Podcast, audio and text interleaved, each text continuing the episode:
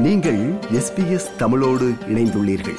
SBS dot com dot AU forward slash Tamil எனும் இணையத்தின் மூலம் மேலும் பல சிறப்பான நிகழ்ச்சிகளை நீங்கள் கேட்கலாம். தமிழ்நாடு முஸ்லிம் முன்னேற்றக் கழகத்தின் தலைவரும் மனிதநேய மக்கள் கட்சியின் தலைவரும் மற்றும் தமிழக சட்டமன்ற உறுப்பினருமான பேராசிரியர் முனைவர் எம் எச் ஜவஹருல்லா அவர்கள் ஆஸ்திரேலியா வருகை தந்துள்ளார். அவரை எஸ்பிஎஸ் ஒலிப்பதிவு கூடத்தில் வைத்து சந்தித்து உரையாடுகிறார் ரைசல். நேர்முகத்தின் பாகம் ஒன்று. வணக்கம் பேராசிரியர் முனைவர் எம். எச். ஜவஹருல்லா அவர்களே. வாழ்க வளமுடன். உங்க ஆஸ்திரேலிய பயணத்தின் நோக்கம் பற்றி சொல்லுங்களேன். நான் பள்ளிக்கூட மாணவனாக இருந்த காலத்திலிருந்தே ஆஸ்திரேலியாவுக்கு வர வேண்டும் என்ற ஒரு விருப்பம் ஆசை எனக்கு உண்டு. காரணம் கிரிக்கெட்டு தான். நாங்கள் பள்ளிக்கூட மாணவராக இருந்தபோது கிரிக்கெட் உலகத்தில் ஆஸ்திரேலியாவுக்கு மிக முக்கியமான இடம் உண்டு. குறிப்பாக Ian Chappell Greg Chappell Dennis Lillee இவர்களெல்லாம் மறக்க முடியாத கிரிக்கெட் வீரர்கள். அப்போது பிரிஸ்பேனை பற்றி மெல்பானை பற்றி சிட்னியை பற்றி பேர்த்தை பற்றி எல்லாம் கேள்விப்பட்டிருக்கின்றோம். அப்போதிலிருந்தே இங்கே வர வேண்டும் என்ற ஒரு விருப்பம். அது நீண்ட நெடிய காலத்திற்கு பிறகு இங்குள்ள எங்களுடைய நண்பர்கள் நீங்கள் ஆஸ்திரேலியாவுக்கு வர வேண்டும். அதுவும் குறிப்பாக இந்த நவம்பர் மாதம் வந்தால் இது சீதோசன நிலை சரியாக இருக்கும் என்று அன்புடன் அழைத்தார்கள். அவர்களுடைய அழைப்பை ஏற்று இங்கே வந்திருக்கின்றேன். அனைத்து கட்சிகளிலுமே வந்து முஸ்லீம்கள் இருக்கின்றார்கள் இல்லையா? எல்லா கட்சிகளுக்குமே சிறுபான்மை பிரிவுகள் கூட உள்ளன. பாரதிய ஜனதா கட்சி கூட சிறுபான்மை பிரிவு இருக்கு. தமிழ்நாட்டிலே வந்து சிறுபான்மையினருக்கு எதிராக இரண்டு திராவிட கட்சிகளும் கொள்கை ரீதியாக எதுவும் செய்கிற மாதிரி இல்லை. எதிராக. அப்படியான ஒரு பின்னணியில் மத அடையாளம் கொண்ட கட்சிகளின் தேவை என்ன? முதலாவதாக ஒன்றை தெளிவுபடுத்த விரும்புகின்றேன். எங்களுடைய கட்சி மனிதநேய மக்கள் கட்சி. இது இந்திய தேர்தல் ஆணையத்தில் பதிவு செய்யப்பட்ட கட்சி. எங்கள் கட்சியில் நிர்வாகிகளாக உறுப்பினர்களாக முஸ்லிம்கள் மட்டுமல்ல பிற சமய மக்கள் கிறிஸ்தவர்கள் இந்துக்கள் என பலதரப்பட்டவர்களும் எங்களுடைய கட்சியில் இருக்கின்றார்கள்.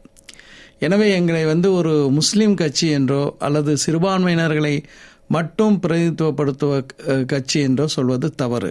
ஆனால் அதே நேரத்தில் சிறுபான்மை மக்களுக்கு இந்திய அரசியல் சாசன சட்டம் பல்வேறு உரிமைகளை தந்திருக்கின்றது. அந்த உரிமைகளை சற்று அதிக முக்கியத்துவப்படுத்தி அதை வந்து பொது வழியில் எடுத்து சொல்வது மிக மிக அவசியமான ஒன்றாக இருக்கின்றது. சிறுபான்மை மக்களையும் அரசியல் படுத்துவது மிக மிக தேவையான ஒன்றாக இருக்கின்றது. இதற்காக வேண்டிதான் நாங்கள் அர மனிதநேய மக்கள் கட்சி என்ற இந்த அரசியல் கட்சி இரண்டாயிரத்தி ஒன்பதில் பதிவு செய்யப்பட்ட ஒரு அரசியல் கட்சியாக இருக்கின்றது. அதே நேரத்தில் தமிழ்நாட்டை பாதித்திருக்கக்கூடிய தமிழ்நாட்டை சூழ்ந்து இருக்கக்கூடிய அனைத்து விஷயங்கள் குறித்தும் எங்களுடைய கட்சி ஒரு நிலைப்பாட்டை எடுத்து அதை மக்களுக்கு அறிக்கையாக கொடுத்திருக்கின்றோம் களத்திலே போராடி இருக்கின்றோம் இப்படியாக நாங்கள் செயல்பட்டு வந்திருக்கின்றோம். இப்போ உங்களது பேட்டியை வாசிக்கும் போது இது வந்து ஒரு திராவிட முஸ்லீம் கட்சி அப்படிங்கிற மாதிரி நீங்கள் பதில் சொல்லியிருக்கிறீங்க.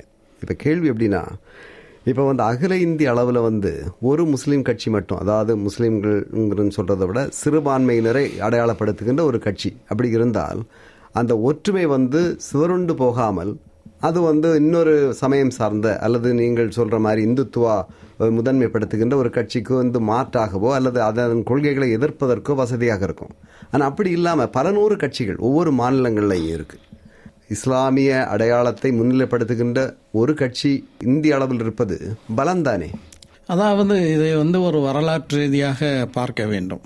இந்தியா பாகிஸ்தான் என்று இந்த நாடு நம்முடைய விருப்பங்களுக்கு முரணாக ஒரு வரலாற்று பிழை என்றே நான் அதை சொல்ல விரும்புகின்றேன். அப்படி இரண்டாக விடுதலை பெற்ற நேரத்தில் ஆயிரத்தி தொள்ளாயிரத்தி நாற்பத்தி ஏழிலே பிரிந்தது. அந்த பிரிவினைக்கு முன்பு இந்தியாவில் ஒரே ஒரு கட்சி தான் அனைத்து முஸ்லீம்களையும் பிரதிநிதித்துவப்படுத்தக்கூடிய கட்சியாக இருந்துச்சு. அது ஆல் இண்டியா முஸ்லீம் லீக் என்று அழைக்கப்பட்டது. பிரிவினைக்கு பிறகு ஆல் இண்டியா முஸ்லீம் லீக் என்பது பாகிஸ்தானில் ஜின்னாவுடைய தலைமையில் இயங்க ஆரம்பித்தது. அதே நேரத்தில் இந்தியாவில் இந்தியன் யூனியன் முஸ்லீம் லீக் அப்படின்னு செயல்பட ஆரம்பித்தாங்க ஆனால் அந்த பிரிவினையினுடைய தாக்கங்கள் இந்தியன் யூனியன் முஸ்லீம் லீக் வந்து அவர்கள் ஒரு நியாயமான நேர்மையான அரசமைப்பு சட்டத்தை ஏற்றுக்கொண்டு ஏனென்றால் காகிதமில்லத்தவர்கள் அரசியல் நிர்ணய சபையினுடைய உறுப்பினராக இருந்தார்கள். அப்போது அவர்கள் ஆற்றிய உரைகள் எல்லாம் வரலாற்று சிறப்பு மிகுந்தது. இன்றைக்கு வரைக்கும் அவை பொருத்தமாக இருக்கின்றது. ஆனாலும் கூட இந்தியா முழுவதும் இந்தியன் யூனியன் முஸ்லீம் லீகினால் வியாபித்திருக்க முடியவில்லை. ஆனால் இன்றைய இந்தியாவை நீங்கள் பார்க்கும்போது இந்தியா வந்து நாம் ஒரு ஒன்றியம் என்று சொல்கிறோம். ஒவ்வொரு மாநிலத்துக்கும் தனி கலாச்சாரம் மட்டுமல்ல ஒவ்வொரு மாநிலத்திற்கான அந்த சூழலும் வேறுபட்டு இருக்கின்றது எனவே இந்திய அளவில் முஸ்லீம்களை ஒன்றுபடுத்தக்கூடிய ஒரு கட்சியை வந்து உருவாக்குவது என்பது மிக மிக கடினமான ஒன்றாக இருக்கின்றது. பீகாரில் உள்ள முஸ்லீம்களுடைய நிலை அதை வந்து கேரளாவோடோ தமிழ்நாடோடோ ஒப்பிடும்போது மாற்றமாக இருக்கக்கூடிய ஒரு சூழல்ல. இப்படியான ஒரு ஒருமித்த ஒரு அரசியல் கட்சி முஸ்லீம்களுக்காக வேண்டி இந்தியா முழுவதும் கட்டியமைப்பது என்பது மிகவும் கடினமான ஒன்று. அப்படிப்பட்ட ஒரு முயற்சிகளெல்லாம் முயற்சிகள் எல்லாம் சில பேர் முயன்றாலும் கூட அது வெற்றி பெறவில்லை. ஆனால் எது சாத்தியம் என்றால் ஒன்றியத்தில் யார் ஆட்சி அமைக்க வேண்டும்? அந்த ஆட்சிக்கு ஆதரவாக இந்தியா முழுவதும் இருக்கக்கூடிய முஸ்லீம்கள் ஒரு நிலைப்பாட்டை எடுக்க வேண்டும். அத்தகைய முயற்சிகளை செய்வதற்காக வேண்டி பல்வேறு இயக்கங்கள் பல்வேறு கூட்டமைப்புகள் செயல்படுகிறது. அந்த கூட்டமை உதாரணமாக ஆல் இந்தியா முஸ்லீம் மஜ்லிசே முஷாவரத் என்ற ஒரு அமைப்பு இருக்கின்றது. அதில் நாங்களும் அங்கமாக இருக்கின்றோம். அந்த வகையில் அந்த பணிகளை செய்கின்றோம். இப்போ இது தொடர்பாகவே இப்போ தமிழ்நாட்டிலேயே இஸ்லாமிய கட்சிகள் அல்லது முஸ்லீம் கட்சிகள் வந்து ஒரு ஒற்றுமையை கொண்டு வர முடியலை இல்லையா? இப்போ ஓவைசி கூட வந்து தமிழ்நாட்டில் வந்து போட்டி போடும்போது வந்து அது உங்களுக்கு பிடித்தமான ஒன்றாக இருக்கல அந்த நேரத்திலே கூட. இப்படி முஸ்லீம்களை பிரதிநிதித்துவப்படுத்துகிறோம் அல்லது வந்து அவர்களுக்கான பணிகளை செய்கிறோம் அப்படின்னு சொல்ற கட்சிகளாலேயே ஒன்றுபட முடியலைன்னா எப்படி இந்தியாவில் அது சாத்தியம்னு நினைக்கிறீங்க? இல்லை முதலாவதாக ஒன்றை தெரிந்து கொள்ள வேண்டும்.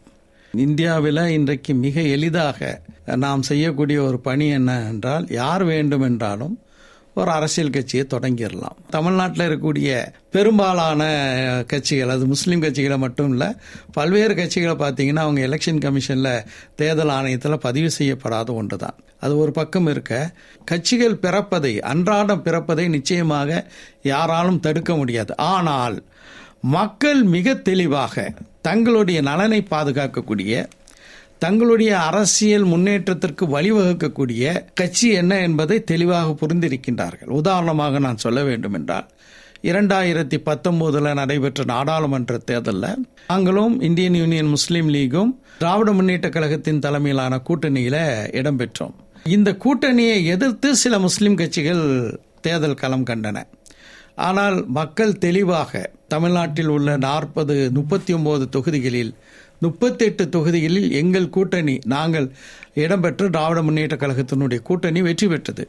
அதே போல சட்டமன்ற தேர்தல் வந்தது. ரெண்டாயிரத்தி இருபத்தி ஒன்றில் அந்த தேர்தலிலும் போதும் சில முஸ்லீம் கட்சிகள் திராவிட முன்னேற்ற கழகத்தின் தலைமையிலான கூட்டணியில நாங்களும் முஸ்லீம் லீகும் அதே போல காங்கிரஸும் மறுமலர்ச்சி திராவிட முன்னேற்ற கழகமும் இரு கம்யூனிஸ்டுகளும் விடுதலை சிறுத்தைகளும் தமிழர் வாழ்வுரிமை கட்சியும் இதில் நாங்கள்லாம் இணைஞ்சு போட்டியிட்ட இந்த கூட்டணிக்கு எதிராக களத்தில் நின்றார்கள். ஆனால் எங்கள் கூட்டணி தான் மிக பெரும்பாலான இடங்களிலே வெற்றி பெற்றது.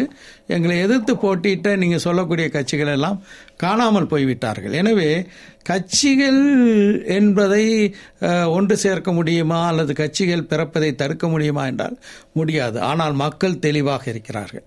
மக்கள் யார் பக்கம் நிற்க வேண்டும் என்பதை தெளிவாக தங்களுடைய வாக்குச்சீட்டில் ஒற்றுமையாக கருத்தை வெளிப்படுத்தி இருக்கிறார்கள். ஓய்சி போன்றவர்கள் எல்லாம் தமிழ்நாட்டுக்கு சட்டமன்ற தேர்தலில் வந்தபோது அவரை எதிர்த்து உருது பேசக்கூடிய முஸ்லீம்கள் வாழக்கூடிய குடியாத்தத்திலேயே அவரை சுற்றி வளைத்து தமிழ்நாட்டில் உங்களுக்கு வேலை இல்லை நீங்கள் போங்க அப்படின்ட்டு அவரை திருப்பி அனுப்பி வைத்தார்கள் என்பதும் தமிழ்நாட்டில் நடந்தது. இது எஸ்பிஎஸ் தமிழ். ஆஸ்திரேலியா முழுவதும் ஒலிக்கும் ஒரே தமிழ் ஒலிபரப்பு. அதில் நாம் சந்தித்து உரையாடி கொண்டிருப்பவர் தமிழ்நாடு முஸ்லிம் முன்னேற்ற கழகத்தின் தலைவரும் மனிதநேய மக்கள் கட்சியின் தலைவரும் தமிழக சட்டமன்ற உறுப்பினருமான பேராசிரியர் முனைவர் எம். எச். ஜவஹருல்லா அவர்கள். ஆஸ்திரேலியா வருகை தந்திருக்கும் அவரோடு நாம் சந்தித்து உரையாடுகிறோம். அடுத்த கட்சியின் சின்னத்தில் இரவல் சின்னத்தில் போட்டியிட மாட்டோம் அப்படின்னு மேடையில் சூளுரைத்தது மனிதநேய கட்சி இல்லையா? இப்ப திமுகவின் சின்னத்தில் வந்து போட்டியிட்டீர்கள் வெற்றி பெற்றுள்ளீர்கள் இப்ப தனி சின்னத்தில் தான் போட்டியிடுவோம் தனித்தன்மை இழக்க மாட்டோம் அப்படின்லாம் சொல்லிட்டு அரசியல் சமரசம் செய்து கொண்டுள்ளீர்கள். ஏன் பேச்ச நானே கேட்கறது இல்ல அப்படிங்கிற மாதிரியானவர் தான் ஜவஹர்லா அவர்கள் அப்படின்னு உங்கள் உங்களை விமர்சனம் செய்கின்றவர்கள் சொல்கின்றார்கள். விமர்சனம் செய்பவர்கள் செய்து கொண்டே இருக்கட்டும். நாங்கள் அப்படியான ஒரு நிலைப்பாட்டை எடுத்தோம் என்பது உண்மை. நான் அதை வந்து மறுக்கவில்லை. ஆனால் நாங்கள் இரண்டாயிரத்தி இருபத்தி ஒன்று தேர்தலை மிக முக்கியமான ஒரு தேர்தலாக கருதினோம். எங்களுடைய கூட்டணியினுடைய தலைவர் இன்றைக்கு தமிழக முதலமைச்சராக இருக்கக்கூடிய மாண்புமிகு அண்ணன் மு க ஸ்டாலின் அவர்களும் அதே நிலைப்பாட்டில் தான் இருந்தார்கள். எனவே வந்து அந்த தேர்தலில் வெற்றி என்பது அதாவது திமுக கூட்டணி அதிகமான இடங்களில் வெற்றி பெற வேண்டும் என்பதுதான் கூட்டணிக்கு தலைமை தாங்கிய கட்சிக்கும் அதேபோல் கூட்டணியில் இடம்பெற்றிருந்த எங்களுடைய நோக்கமாகவும் இருந்தது. ஒரு புதிய சின்னத்தை மக்கள் மத்தியில் கொண்டு போய் சேர்த்து அந்த குறுகிய காலத்திற்குள்ளே வந்து பிரபலப்படுத்தி வெற்றி பெறுவது அந்த நேரத்தில் ஒரு கடினமான ஒரு சூழல் என்பதை நாங்கள் புரிந்துதான். நாங்கள் மட்டுமல்ல எங்கள் கூட்டணியில் இடம்பெற்ற தமிழக வாழ்வுரிமை கட்சி அவர்களும் வந்து உதயசூரியன் சின்னத்தில் தான் போட்டியிட்டார்கள். கொங்கு நாடு மக்கள் கட்சி திரு இ ஆர் ஈஸ்வரன் அவர்களும் திமுக சின்னத்தில் தான் போட்டியிட்டார்கள். நாங்கள் போட்டியிட்ட இரண்டு தொகுதிகளிலும் நாங்கள் வந்து வெற்றி பெற்றோம். எங்கள் கூட்டணியில் இடம்பெற்ற சிலர் நாங்கள் எங்களுடைய சின்னத்திலே போட்டியிடுகின்றோம் என்று சொல்லி அளிக்கப்பட்ட அனைத்து தொகுதிகளிலும் அவர்கள் வெற்றி வாய்ப்பை இழந்த வரலாறும் உண்டு. எனவே தேர்தலில் அந்தந்த சூழலுக்கு ஏற்ப மக்களுக்கு நன்மை செய்யக்கூடிய வழி என்ன என்பதை பொறுத்து தான் நாம் வந்து ஒரு நிலைப்பாட்டை எடுக்க முடியும். அப்படிப்பட்ட நிர்பந்தங்கள் எல்லாம் தேர்தல் களத்திலே இருக்கின்றது. இப்ப பல ஆண்டுகளாக சிறையில் இருக்கின்றார்கள் முஸ்லீம்கள். இந்த கைதிகளை வந்து விடுதலை செய்ய அதிமுக அரசு வந்து மறுத்துவிட்டது. திமுகவும் இதுவரையும் வந்து விடுதலை செய்யல. இப்ப கேள்வி எப்படின்னா குறைந்தபட்சம் நீங்க சார்ந்திருக்கின்ற இந்த திமுக கூட்டணி இவர்களை விடுதலை செய்ய வேண்டும்ங்கிற ஒரு நிபந்தனையை கூட வைக்க முடியல அல்லது அந்த மாதிரியான ஒரு கோரிக்கையை கூட நிறைவேற்ற முடியலன்னா நீங்க எதுக்கு கூட்டணியில் இருக்கிறீங்க எதுக்கு இந்த கட்சி அப்படிங்கிற மாதிரி ஒரு விமர்சனம் இருக்கு. கடந்த ஆண்டு ஆகஸ்ட் செப்டம்பர்ல இந்த புதிய சட்டமன்றத்தினுடைய முதல் வரவு செலவு கூட்டத்தொடர் பட்ஜெட் கூட்டத்தொடர் என்று சொல்வார்கள் அது நடைபெற்றது. அந்த கூட்டத்தொடரில் நான் பேசினேன். நான் பேசும்போது தான் சொன்னேன் பேரறிஞர் அண்ணாவுடைய பிறந்த நாள் செப்டம்பர் பதினைந்து வருகிறது. இதையொட்டி திராவிட முன்னேற்ற கழகம் மீண்டும் பத்து ஆண்டுகளுக்கு பிறகு ஆட்சிக்கு வந்துகிறது. எனவே பத்து ஆண்டுகளுக்கு மேலாக இருபது ஆண்டுகளுக்கு மேலாக சிறையில் இருக்கக்கூடிய அனைத்து நீண்டகால நெடுங்கால சிறைவாசிகளை விடுதலை செய்வதற்கு முதலமைச்சர் வந்து ஆவணம் செய்ய வேண்டும் என்ற ஒரு கோரிக்கையை நான் வைத்தேன். நான் கோரிக்கை வைத்த இரண்டு நாள் கழித்து முதலமைச்சர் அவர்கள் அந்த அறிவிப்பை செய்தார்கள். பேரறிஞர் அண்ணாவுடைய பிறந்த நாளையொட்டி நாங்கள் வந்து ஏழ்நூறு நெடுங்கால சிறைவாசிகளை விடுதலை செய்ய போகிறோம் என்ற ஒரு அறிவிப்பை வெளியிட்டார்கள். இதற்கு பிறகு அந்த விடுதலை தொடர்பான ஒரு அரசாணை வெளியிடப்பட்டது. அந்த அரசாணையில் வந்து குறிப்பாக முஸ்லீம் நெடுங்கால முஸ்லீம் சிறைவாசிகள். நெடுங்கால முஸ்லீம் சிறைவாசிகள் என்று சொல்லும்போது மொத்தம் முப்பத்தி ஏழு பேர் இருக்கிறார்கள். அப்போ அந்த அரசாணையில் இருக்கக்கூடிய வெளியிடப்பட்ட சில நிபந்தனைகள் வந்து இவர்கள் வந்து வெளியே வருவதற்கான ஒரு முட்டுக்கட்டையாக இருந்த ஒரு சூழல். இதனை நாங்கள் வந்து சொல்கிறார்களே நாங்கள் என்ன செய்தோம் என்று சட்டமன்றத்தில் பேசினோம். அதற்கு பிறகு நேரடியாக இரண்டு மூன்று தடவை தமிழக முதலமைச்சர் அண்ணன் மு ஸ்டாலின் அவர்களை நேரடியாக நான் தனிப்பட்ட முறையிலே சந்தித்திருக்கிறேன். முஸ்லிம் இயக்கங்களினுடைய கூட்டமைப்பின் சார்பாக சந்திச்சிருக்கிறோம். இந்த சிக்கலை எல்லாம் சுட்டிக்காட்டிய பிறகுதான் ஓய்வு பெற்ற சென்னை உயர்நீதிமன்றத்தினுடைய நீதிபதி ஆதிநாதன் தலைமையில் ஒரு குழு வந்து அமைக்கப்பட்டது. இந்த சிக்கலை தீர்ப்பதற்காக வேண்டி. அந்த நீதியரசருக்கு வந்து திடீரென்று அவருக்கு மாரடைப்பு ஏற்பட்டு ஒரு உடல் நலம் குன்றிய ஒரு சூழல்ல இப்படியாக காலம் தள்ளி கொண்டே போனது.